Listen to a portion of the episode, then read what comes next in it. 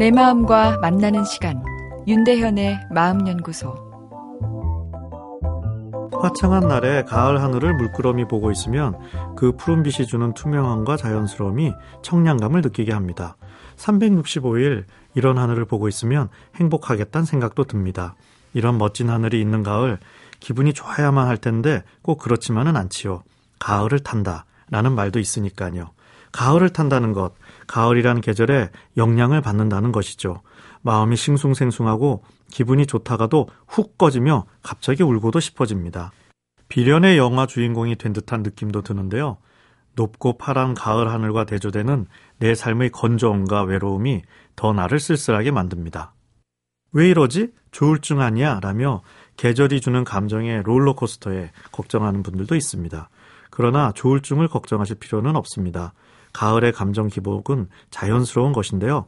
평화롭고 아름다운 날씨기에 우리 마음에 이완이 일어나고 이완은 삶에 대한 철학적 사고를 활성화시킵니다. 삶이란 무엇이지? 나는 어디로 와서 어디로 가는 것일까 하는 본질적인 생각들이 자연스럽게 떠오릅니다. 누구의 시린 눈물이 넘쳐 저리도 시퍼렇게 물들었을까?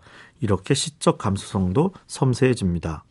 성취를 향해 돌진하는 사람에게 갑자기 끼어든 철학적 사고와 시적 감수성은 불편하게 느껴집니다.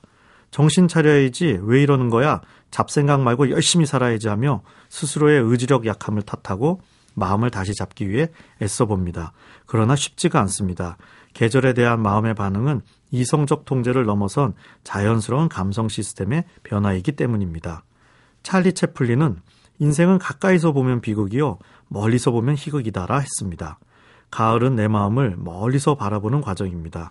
멀리서 볼 때 삶이 희극으로 느껴지는 것은 멀리서 본 삶이 꼭 아름답기 때문은 아닙니다. 멀리서 보면 더 넓게 보이고 내가 고민으로 여겼던 부분에 대해 집착이 옅어지며 여유를 가질 수 있기 때문입니다. 더 빠르게, 더 크게, 더 높게라는 삶의 표가 우리 곁에 있었습니다. 그러나 이것만으로는 삶이 너무 피곤해집니다. 인생 뭐 특별한가? 라는 약간의 염세주의적 사고를 가질 때 사람의 행복감이 오히려 잘 유지됩니다. 왜냐하면 인생은 본질적으로 쓸쓸하고 허무한 면이 있기 때문입니다. 삶의 본질을 있는 그대로 받아들이는 철학적 용기에 가볍지 않은 중후한 행복감이 내 마음에 자리 잡게 됩니다. 짧은 가을입니다. 날씨 좋은 날 파란 하늘을 바라보는 여유의 시간 10분을 가져보세요. 먼 인도양까지 여행 가는 것보다 더 큰 이완의 행복이 찾아옵니다. 참, 자외선은 피부를 상하게 하니 차단제는 꼭 바르시고요.